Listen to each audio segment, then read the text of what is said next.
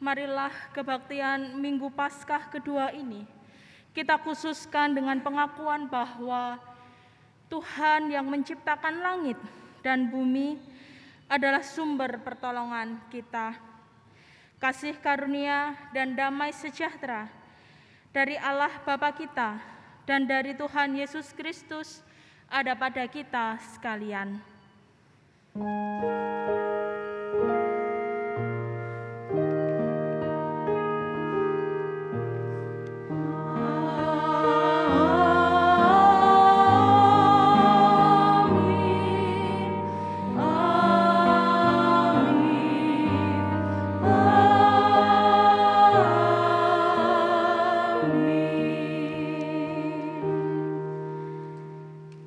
dipersilahkan untuk duduk.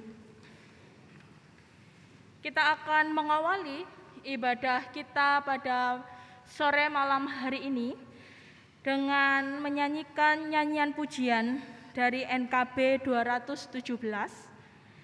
Baitnya yang pertama dan yang keempat, semua yang tercipta.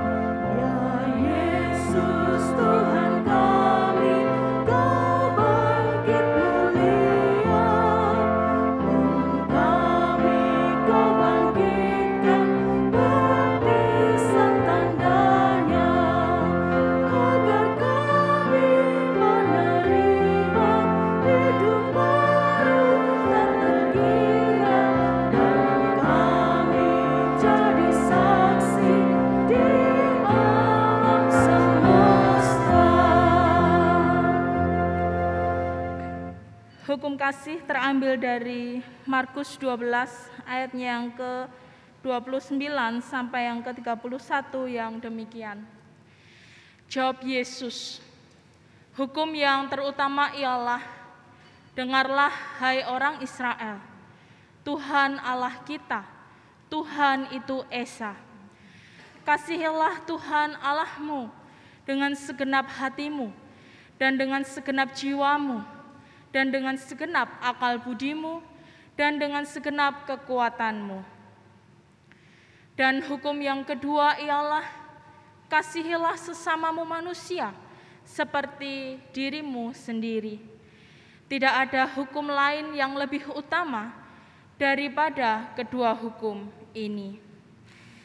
Marilah kita menanggapi hukum kasih ini dengan nyanyian penyesalan bahwa kita sebagai manusia yang terbatas sering kali masih belum bisa melakukan hukum yang telah diberikan Tuhan Allah kepada kita. Meski tak layak diriku.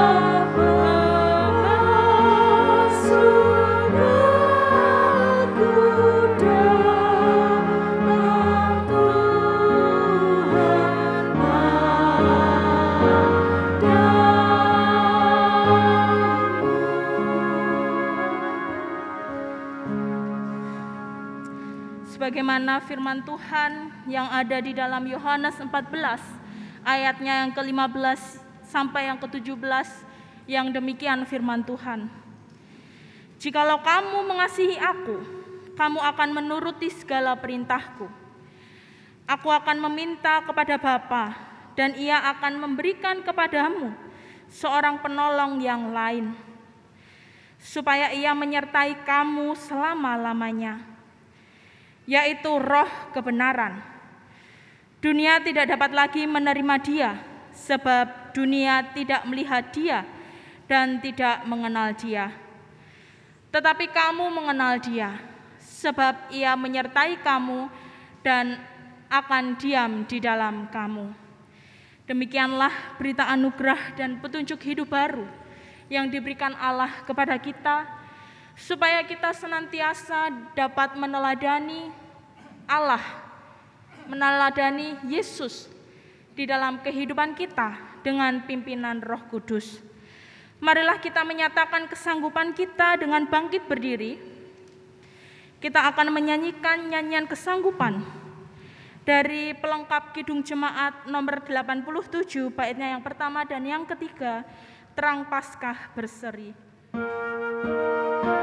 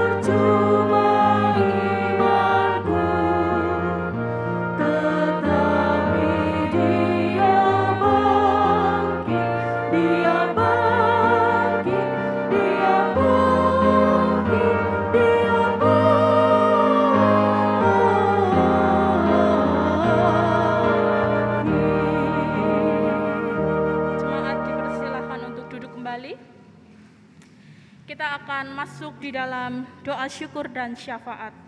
Mari berdoa. Ya Tuhan, Allah kami yang bertahta di dalam kerajaan surga, Allah kami yang menguasai seluruh kehidupan kami, Allah kami yang begitu baik di dalam kehidupan kami, Allah kami yang senantiasa menyertai kami di kala suka dan duka kami. Kami bersyukur ya Tuhan memiliki Allah yang begitu baik di dalam kehidupan kami. Kami bersyukur ya Tuhan memiliki Allah yang mau merelakan anaknya hanya untuk menebus kami manusia yang berdosa. Kami pula bersyukur jika pada sore malam hari ini kami masih dapat berkumpul bersama-sama dari rumah kami masing-masing ke tempat ini untuk beribadah bersama. Meskipun tadi sempat hujan, tetapi Engkau perkenankan kami supaya kami masih dapat beribadah pada saat ini. Ya Tuhan, dengan kerendahan hati kami, kami hendak menyatukan hati. Kami mau berdoa untuk setiap pokok-pokok doa yang akan kami naikkan. Kami bersyukur ya Tuhan, jika saat ini kami masih menjadi satu bagian di dalam warga negara Republik Indonesia. Kiranya Tuhan Engkau yang memberkati negara kami Indonesia, supaya Indonesia bisa terus memuliakan namamu, supaya Indonesia dapat menjadi negara yang senantiasa berkenan di hadapanmu. Kami berdoa bagi pemimpin negara kami, dari Bapak Presiden sampai yang ada di bawah-bawahnya, bahkan sampai yang ada di desa-desa sekalipun. Kami berdoa bagi kepemimpinan negara Republik Indonesia ini ya Tuhan. Kiranya apa pun permasalahan yang ada di dalam pemerintahan, Engkau turut campur tangan ya Tuhan. Sehingga masyarakat Indonesia dapat merasakan damai sejahtera dapat merasakan kesukacitaan yang berasal dari Engkau. Dan juga kami berdoa bagi gereja-gereja yang ada di seluruh Indonesia, baik yang ada di kota-kota maupun desa-desa sampai ke pelosok. Kiranya Engkau yang juga menyertai mereka, Engkau yang memberikan mereka rohmu supaya mereka senantiasa taat dan setia untuk mengabdi kepadamu di tengah-tengah masyarakat. Terkhususnya pada saat ini gereja kami, GKJ Mergangsan.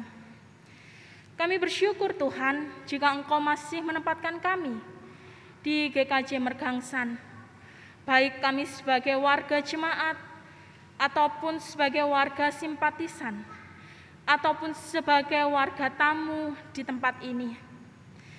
Ya Tuhan, perkenankan kami untuk senantiasa hadir bagi sesama kami di tempat ini, supaya kami bisa saling menopang satu dengan yang lainnya di dalam menghadapi setiap masalah di dalam kehidupan ini. Kami berdoa Tuhan bagi gereja kami di tengah-tengah pergumulannya. Kami berdoa bagi panitia penataan ruang kawasan gereja. Kami berdoa bagi panitia pemanggilan pendeta kami berdoa bagi penyelenggaraan Pesparawi Nasional yang akan diadakan tanggal 19 sampai 26 Juni. Kami berdoa Tuhan bagi setiap program-program kerja yang telah direncanakan ini. Kiranya Tuhan Engkau yang memberkati program-program kerja ini, supaya program-program kerja yang telah direncanakan dapat berjalan dengan baik. Kami menyerahkan segala prosesnya di dalam tangan kuasamu. Kami juga berdoa pada saat ini, berdoa bagi saudara-saudara kami yang sedang sakit. Kiranya engkau yang memberkatinya, kiranya engkau yang senantiasa memelihara dan menguatkan saudara-saudara kami ini yang sedang sakit. Kiranya melalui obat-obatan, melalui makanan, minuman, ataupun melalui keluarga dari saudara-saudara kami yang sedang sakit ini dapat sembuh ya Tuhan. Terima kasih ya Tuhan, terima kasih.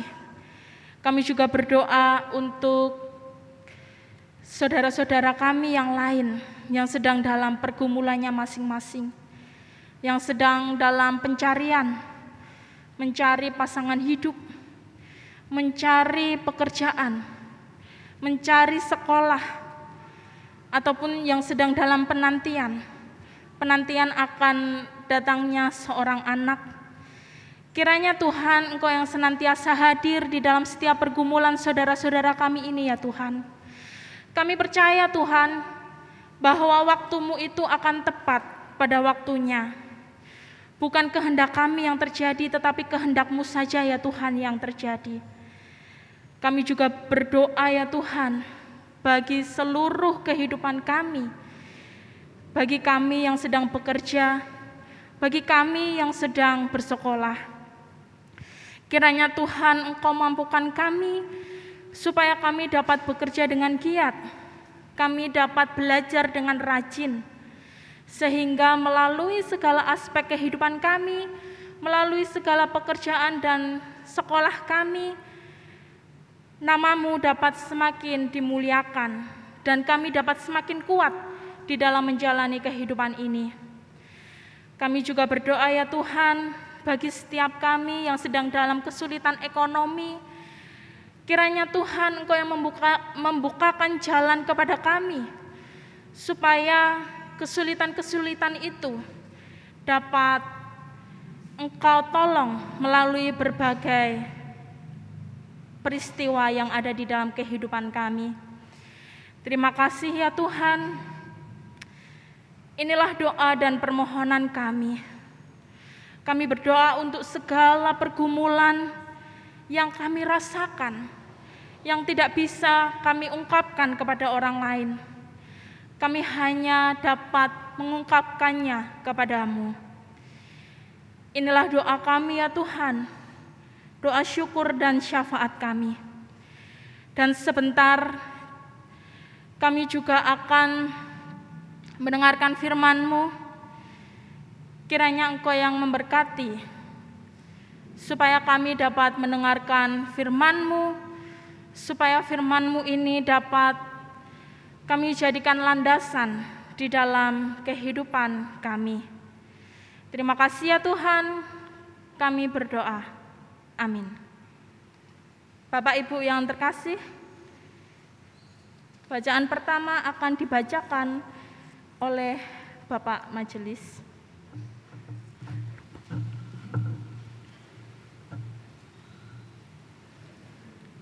Bacaan pertama diambil dari kisah para rasul, rasul 5 ayat 27 sampai 32. Mereka membawa keduanya dan menghadapkan mereka kepada mahkamah agama. Imam besar mulai menamanya mereka.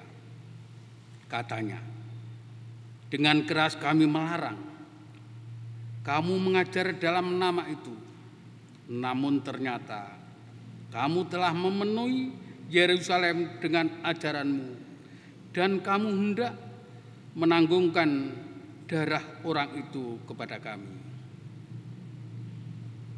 Tetapi Petrus dan rasul-rasul itu menjawab, katanya, kita harus lebih taat kepada Allah daripada kepada manusia.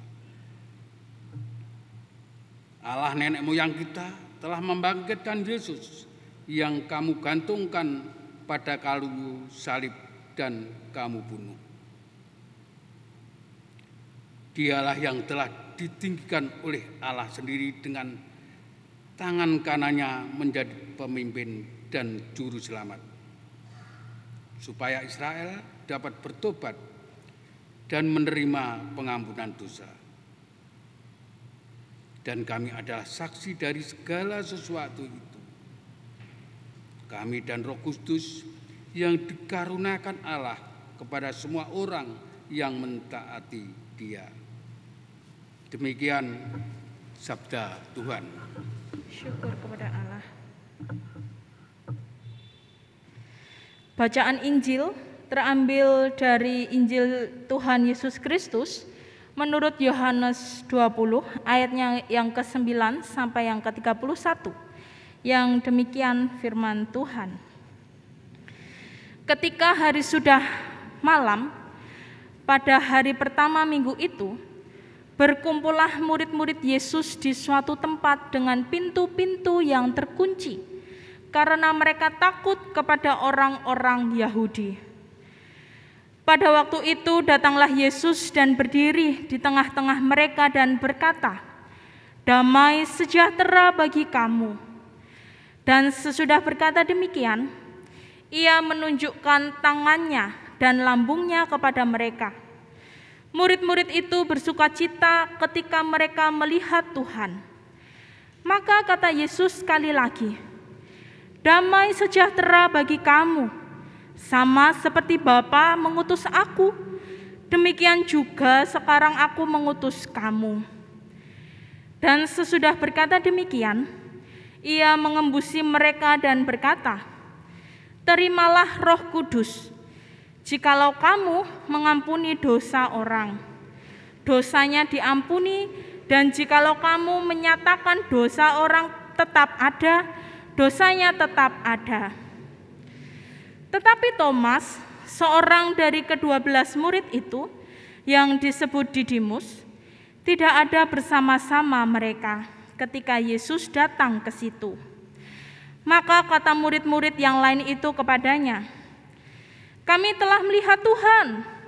Tetapi Thomas berkata kepada mereka, "Sebelum aku melihat bekas paku pada tangannya, dan sebelum aku mencucukkan jariku ke dalam bekas paku itu dan mencucukkan tanganku ke dalam lambungnya, sekali-sekali aku tidak akan percaya.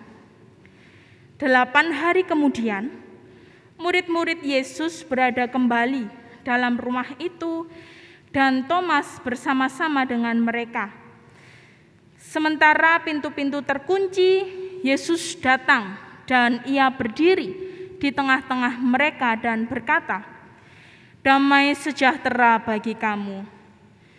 Kemudian ia berkata kepada Thomas, Taruhlah jarimu di sini, dan lihatlah tanganku. Ulurkanlah tanganmu dan cucukkan ke dalam lambungku, dan jangan engkau tidak percaya lagi, melainkan percayalah. Thomas menjawab dia, Ya Tuhanku dan Allahku.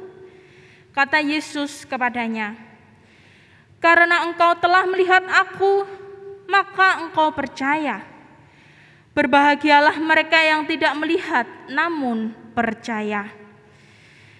Memang masih banyak tanda lain yang dibuat Yesus di depan mata murid-muridnya yang tidak tercatat dalam kitab ini. Tetapi semua yang tercantum di sini telah dicatat supaya kamu percaya bahwa Yesuslah Mesias, anak Allah, dan supaya kamu oleh imanmu memperoleh hidup dalam namanya. Berbahagialah kita yang mendengarkan firman Tuhan dan yang memeliharanya di dalam kehidupan sehari-hari. Haleluya.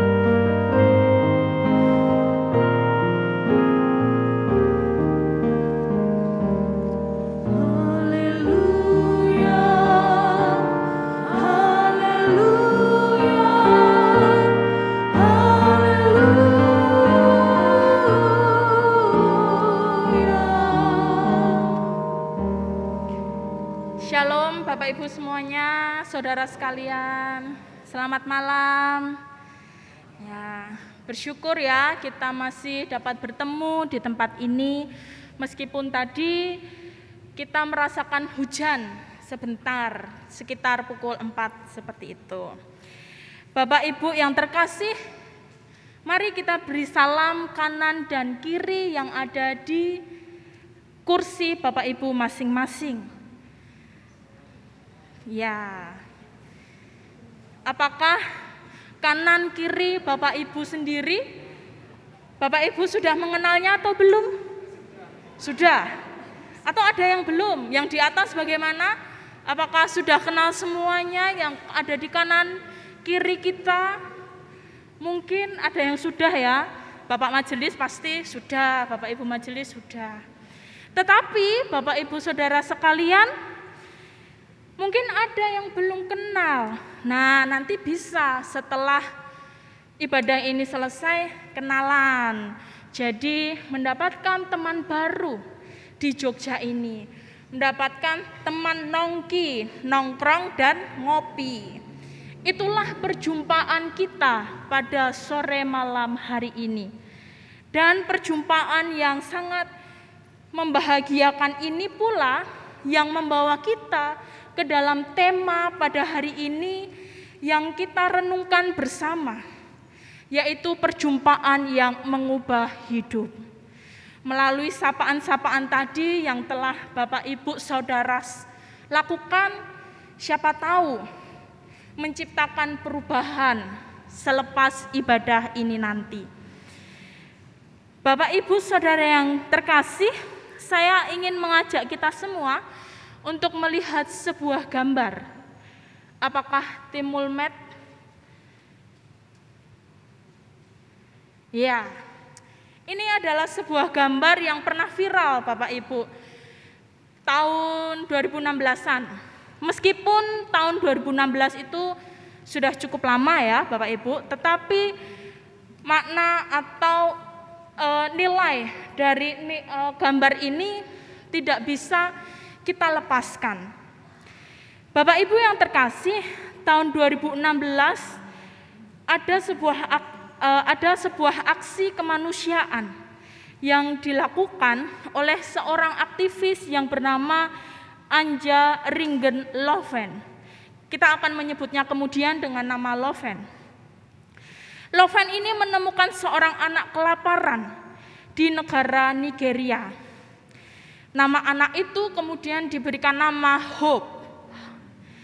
Loven berjumpa dengan Hope saat aksi kemanusiaan yang sedang ia jalankan bersama suaminya di Nigeria. Singkat cerita, Hope ini, anak kecil itu tadi, adalah anak yang mengalami kelaparan akibat ditinggal oleh orang tuanya. Pun ditinggal oleh orang tuanya, dia juga disisihkan di dalam sebuah desa. Jadi warga desa tidak menganggap kehadiran Hope. Sehingga dia masih kecil, dan dia mengalami kelaparan. Sangat kurus dan dalam kondisi yang memprihatinkan. Loven kemudian berjumpa dengan Hope dan tersentuh hatinya melihat Hope dan memberinya buat sebotol air minum dan sebungkus biskuit. Bapak Ibu yang terkasih, itu adalah yang sebelah sini itu adalah kondisi Hope ketika pertama kali ditemukan oleh Loven. Kemudian si Loven ini merawat Hope. Selang beberapa tahun, setahun kemudian, kita bisa mendapati bahwa sang anak kecil yang tadinya kurus, yang tadinya memprihatinkan, sekarang sudah memakai seragam, sekarang sudah bugar, sekarang sudah tidak lagi memprihatinkan. Karena itu tadi, adanya perjumpaan Loven terhadap hope itu tadi. Perjumpaan sekali yang dapat dimaknai sangat baik oleh seseorang itu dapat membawa perubahan yang besar bagi kehidupan seseorang. Loven membawa membawa perubahan yang besar bagi kehidupan Hope. Bapak Ibu Saudara yang terkasih di dalam nama Tuhan Yesus Kristus, seperti tema kita pada malam hari ini, perjumpaan yang mengubahkan hidup. Itu juga dapat kita lihat di dalam perikop bacaan Injil yang telah kita baca tadi. Perubahan besar juga dialami di dalam diri para murid. Seperti dalam Yohanes 20 ayatnya yang ke-19 sampai yang ke-31. Diceritakan di dalam narasi Injil Yohanes bahwa pada hari pertama minggu itu, hari pertama minggu itu mengingatkan kita kembali kepada peristiwa ketika Yesus hendak diberikan remah-remah oleh para perempuan, dan kemudian Yesus tidak didapati di dalam kubur itu. Itu artinya kejadian ini terjadi di dalam hari yang sama. Bapak Ibu yang terkasih, meskipun di dalam hari yang sama dan para perempuan telah menyatakan bahwa Yesus telah bangkit, Yesus telah bangkit, aku bertemu dengan Yesus. Tetapi para murid ini sepertinya belum percaya terhadap apa yang diceritakan oleh para perempuan. Dan di dalam hati para murid ini masih menyimpan kesedihan dan keputusasaan karena sudah tidak lagi bersama-sama dengan Yesus. Narasi selanjutnya, Bapak, Ibu, saudara-saudari yang terkasih, diceritakan bahwa para murid ini berada dalam rumah yang terkunci, berkumpul di suatu tempat. Pintu-pintu terkunci karena para murid ini takut apabila nanti mereka akan dibantai oleh orang-orang Yahudi karena itu tadi pengikut Kristus, pengikut Yesus. Tetapi melihat keputusasaan, melihat ketakutan itu, melihat rasa yang tidak ada pengharapannya itu, kemudian Yesus hadir di tengah-tengah para murid yang sedang berkumpul, menutup pintu, mengunci pintu itu tadi dengan menyatakan damai sejahtera bagi kamu. Sapaan dari Yesus ini, Bapak Ibu, dapat menentramkan batin para murid yang tadinya ketakutan, tidak ada pengharapan di dalam kehidupannya. Kemudian Yesus memberikan damai sejahtera, berubah menjadi ketenangan batin sehingga para murid dapat menyadari, oh benar, itu adalah Yesus yang selama ini dikenal oleh para murid. Perjumpaan para murid dengan Yesus ini membawa perubahan di dalam kehidupan para murid. Yesus memaknai perjumpaan dengan para murid ini dengan memperlihatkan tangan dan kakinya yang ada bekas pakunya. Yesus mengizinkan para murid untuk menjamah Yesus, sehingga para murid masuk di dalam hadirat Yesus. Tetapi, Bapak, Ibu, saudara yang terkasih, ada satu orang yang ternyata pada saat itu tidak ada bersama-sama dengan para murid di tempat itu. Orang itu adalah Thomas. Thomas tidak berada di situ, Thomas tidak berjumpa langsung dengan Yesus. Sehingga Thomas berkata, "Sebelum aku mencucukkan tanganku sendiri terhadap Yesus, sekali-sekali aku tidak akan percaya." Apa yang membuat Thomas begitu tidak mempercayai cerita para murid ini. Hal ini mungkin dikarenakan Thomas yang begitu mencintai Yesus ini kemudian sangat kehilangan sosok Yesus ini. Thomas yang begitu mencintai Yesus ini pada akhirnya harus terluka, harus patah hati ketika tidak bisa lagi bersama-sama dengan Yesus. Patah hati itu menyakitkan Bapak Ibu Saudara sekalian.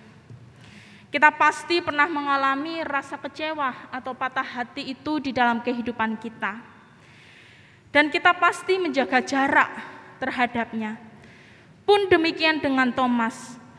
Thomas tidak mau lagi dikecewakan. Thomas tidak mau lagi merasakan rasa sakit itu, sehingga Thomas memilih untuk tidak mempercayai Yesus yang bangkit itu. Tetapi kita tahu, Yesus itu adalah Maha Tahu, Dia tahu pikiran-pikiran murid-muridnya. Sehingga Yesus menampakkan dirinya kepada Thomas. Bapak Ibu Saudara yang terkasih, perjumpaan kedua adalah perjumpaan Yesus kepada Thomas. Dan perjumpaan ini adalah mengubahkan kehidupan dari Thomas. Meski kalau kita lihat di dalam Injil Yohanes ini tidak ada yang instan tidak ada yang langsung tiba-tiba berubah, tetapi membutuhkan proses dan proses. Lalu pertanyaannya sekarang adalah, bagaimana dengan kita semua? Bagaimana dengan kita para murid pada saat ini? Bagaimana dengan kita pengikut Kristus pada saat ini? Kita telah melewati masa kehidupan Yesus kita tidak lagi bersama-sama dengan Yesus. Namun, kita dianugerahi iman dan pengharapan untuk dapat mempercayai sesuatu yang tidak kita lihat. Seperti yang Yesus katakan di dalam ayatnya yang ke-29. Bapak Ibu, Saudara yang Bapak Ibu, saudara-saudari yang terkasih, kita tidak berjumpa lagi dengan Yesus secara fisik, namun kita dapat menjumpai Yesus melalui teks-teks Alkitab yang kita baca, yang kita renungkan, yang kita dengar setiap hari atau setiap minggunya. Pertanyaannya adalah, Bagaimana perjumpaan-perjumpaan kita dengan teks-teks di dalam Alkitab ini dapat membawa perubahan di dalam kehidupan kita? Apakah perjumpaan-perjumpaan kita setiap minggunya yang kita lakukan ini dapat membawa suatu perubahan di dalam kehidupan kita? Apakah dengan kita aktif di dalam sebuah persekutuan Kristen? di kampus-kampus atau kita aktif di dalam PAPA wilayah, kita dapat berjumpa dengan Yesus yang hadir pada saat ini. Tentu Bapak Ibu, perjumpaan dengan Yesus itu tidak melulu tentang teks-teks Alkitab, tentang khotbah-khotbah, tentang firman-firman yang telah kita dengarkan. Tetapi Yesus juga bisa mengirim banyak orang dan banyak peristiwa untuk menyapa kita, untuk berjumpa dengan kita. Dan bagaimana perjumpaan-perjumpaan itu tidak pernah terjadi begitu saja. Tetapi perjumpaan itu hadir atas kehendak Allah sendiri di dalam kehidupan kita untuk menjumpai dan mengalami peristiwa itu. Dan diharapkan pula kita mampu untuk merefleksikannya di dalam kehidupan kita. Sehingga muncullah pertanyaan lagi. Apa yang sebenarnya Tuhan itu kehendaki di dalam kehidupan saya? Apa maknanya? Mengapa saya harus mengalami kejadian seperti ini? Mengapa saya harus bertemu dengan orang yang menyakiti hati saya? Mengapa saya harus bertemu dengan dia dan lain sebagainya? Itu semua adalah bentuk perjumpaan-perjumpaan Yesus pada masa kini melalui peristiwa dan melalui orang-orang yang ada di sekeliling kita. Bapak Ibu yang terkasih, penting sekali bagi kita untuk memaknai perjumpaan-perjumpaan yang kita alami di dalam kehidupan kita. Mungkin contoh sederhana adalah ketika kita masih berjumpa dengan orang tua kita, masih berjumpa dengan anak-anak kita. Mungkin kita menganggapnya sepele, menganggapnya sederhana. Tetapi tidak bagi mereka yang sudah tidak bisa berjumpa dengan orang yang dikasihi. Entah karena merantau di kota Jogja, ataupun karena pergi untuk selama-lamanya. Oleh karena itu perjumpaan meskipun sederhana, tetapi mari kita maknai dengan luar biasa. Bapak, Ibu, Saudara yang terkasih, itu adalah hal pertama tentang bagaimana kita memaknai suatu peristiwa di dalam kehidupan ini, supaya kita bisa semakin merasakan kehadiran Allah itu dan berjumpa di dalam kehidupan kita. Selain itu, yang kedua adalah selain kita merefleksikan di dalam kehidupan kita mengenai perjumpaan-perjumpaan, kita juga harus melihat bagaimana kita, saya, dapat memberi makna di dalam sebuah perjumpaan-perjumpaan yang saya jumpai. Bagaimana kehadiran saya dapat dimaknai dan berdampak bagi orang-orang di sekeliling saya. Tentu saja dimaknai secara positif. Bagaimana saya dapat menjadi semangat bagi orang-orang yang sedang putus asa. Bagaimana saya dapat menjadi pembawa sukacita bagi mereka yang sedang dalam duka cita. Bagaimana saya dapat menjadi teman bagi mereka yang terasingkan. Inilah memberi makna diri kita pada setiap perjumpaan-perjumpaan yang kita lalui. Bapak, Ibu, Saudara yang terkasih, perjumpaan itu pula dilandaskan dengan kasih yang besar. Seperti Yesus yang berjumpa dengan para muridnya, tanpa kasih yang besar itu, Yesus tidak akan mau untuk kembali lagi menjumpai murid-muridnya. Bahkan Yesus tidak akan mau mengizinkan para muridnya memegang tangan dan kaki Yesus yang terpaku di kayu salib. Mari Bapak Ibu, saudara-saudari yang terkasih, kita bersama-sama melandasi setiap perjumpaan-perjumpaan yang kita alami ini dengan berlandaskan kasih dan memaknai setiap perjumpaan-perjumpaan itu dengan baik demi untuk perubahan di dalam kehidupan kita dan menciptakan damai sejahtera untuk kita. Karena setiap perjumpaan itu dapat merubah kehidupan, seperti Loven yang dapat mengubah kehidupan Hope. Tuhan memberkati kita semua. Amin. Kita masuk di dalam saat teduh.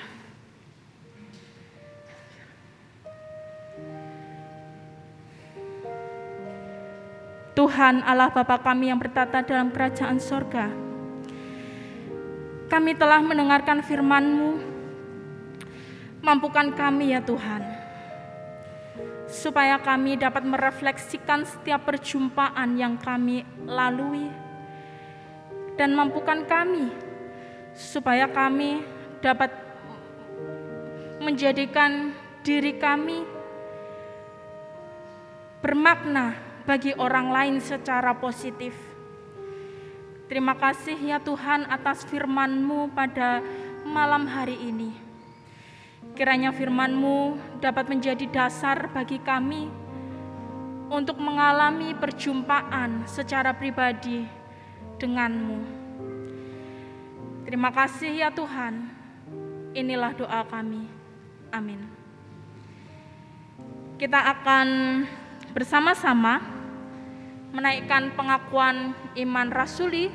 Mari kita bangkit berdiri. Mari kita menaikkan pengakuan iman rasuli kita. Aku percaya kepada Allah, Bapa yang Maha Kuasa, kali ke langit dan bumi, dan kepada Yesus Kristus anaknya yang tunggal Tuhan kita yang dikandung daripada roh kudus lahir dari anak darah Maria yang menderita di bawah pemerintahan Pontius Pilatus disalibkan, mati dan dikuburkan turun ke dalam kerajaan maut. Pada hari yang ketiga, bangkit pula dari antara orang mati, naik ke surga, duduk di sebelah kanan Allah, Bapa yang Maha Kuasa, dan akan datang dari sana untuk menghakimi orang yang hidup dan yang mati. Aku percaya kepada Roh Kudus, gereja yang kudus dan am, persekutuan orang kudus, pengampunan dosa, kebangkitan daging, dan hidup yang kekal. Jemaat dipersilahkan untuk duduk kembali.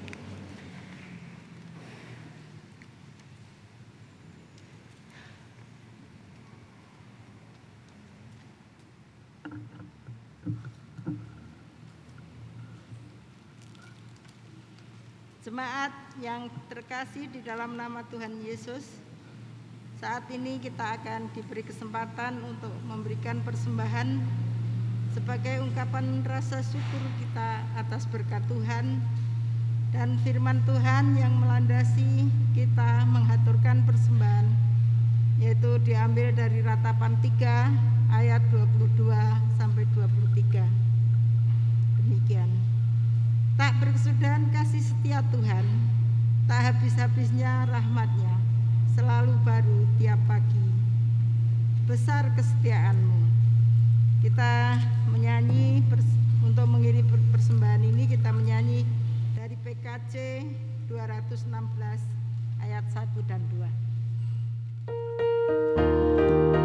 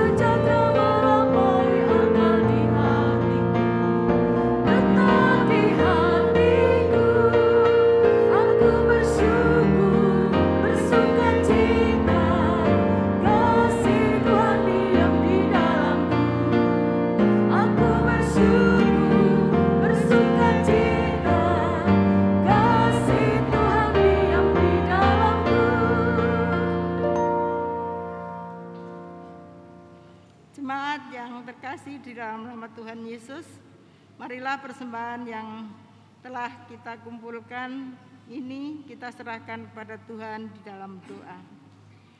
Allah sumber kehidupan dan pertolongan kami, pada saat ini kami boleh bersyukur karena Tuhan memberikan kami kesempatan untuk mengumpulkan persembahan ini. Semoga melalui persembahan ini namamu dimuliakan dan kami makin dimampukan berpartisipasi dalam karya cinta kasihmu yang mendatangkan kebaikan bagi seluruh ciptaan. Kami telah menerima sabdamu melalui hambamu, Saudari Binerkahan, mohon kiranya roh kudus membimbing kami sekalian, sehingga sabda Kristus yang kekal menjadi suluh bagi kehidupan kami dan segala hal yang baik yang Bapak rindukan terjadi dalam kehidupan seluruh ciptaanmu di dunia ini. Dalam nama Tuhan Yesus yang telah mengajarkan kami berdoa. Bapa kami yang di surga, dikuduskanlah namamu, datanglah kerajaanmu, jadilah kehendakmu di bumi seperti di surga. Berikanlah kami pada hari ini makan kami yang secukupnya, dan ampunilah kami akan kesalahan kami, seperti kami juga mengampuni orang bersalah kepada kami. Janganlah membawa kami ke dalam pencobaan, tapi lepaskanlah kami daripada yang jahat. Karena engkaulah yang punya kerajaan dan kuasa dan kemuliaan sampai selama-lamanya. Amin.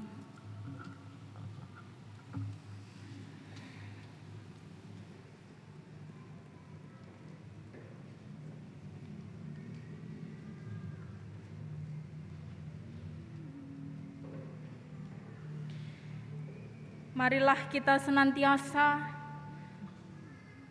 melihat perjumpaan-perjumpaan yang ada di dalam kehidupan kita.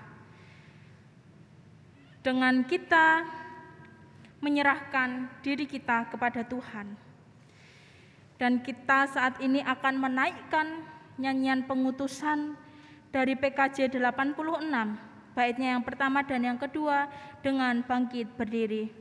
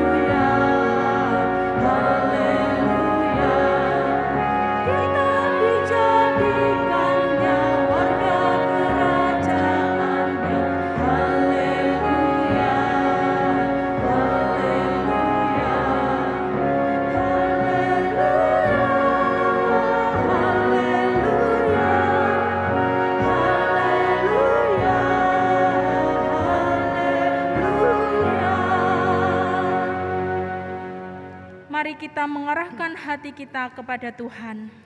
Kami mengarahkan hati kepada Tuhan. Janganlah lagi khawatir dan takut karena Yesus telah bangkit. Kami telah berjumpa dengan kasih Kristus yang mengubah hidup kami.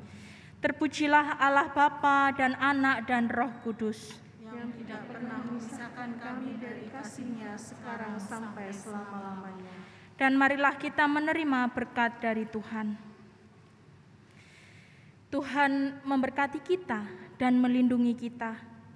Tuhan menyinari kita dengan wajahnya dan memberi kita kasih karunia. Tuhan menghadapkan wajahnya kepada kita dan memberi kita damai sejahtera. Amin.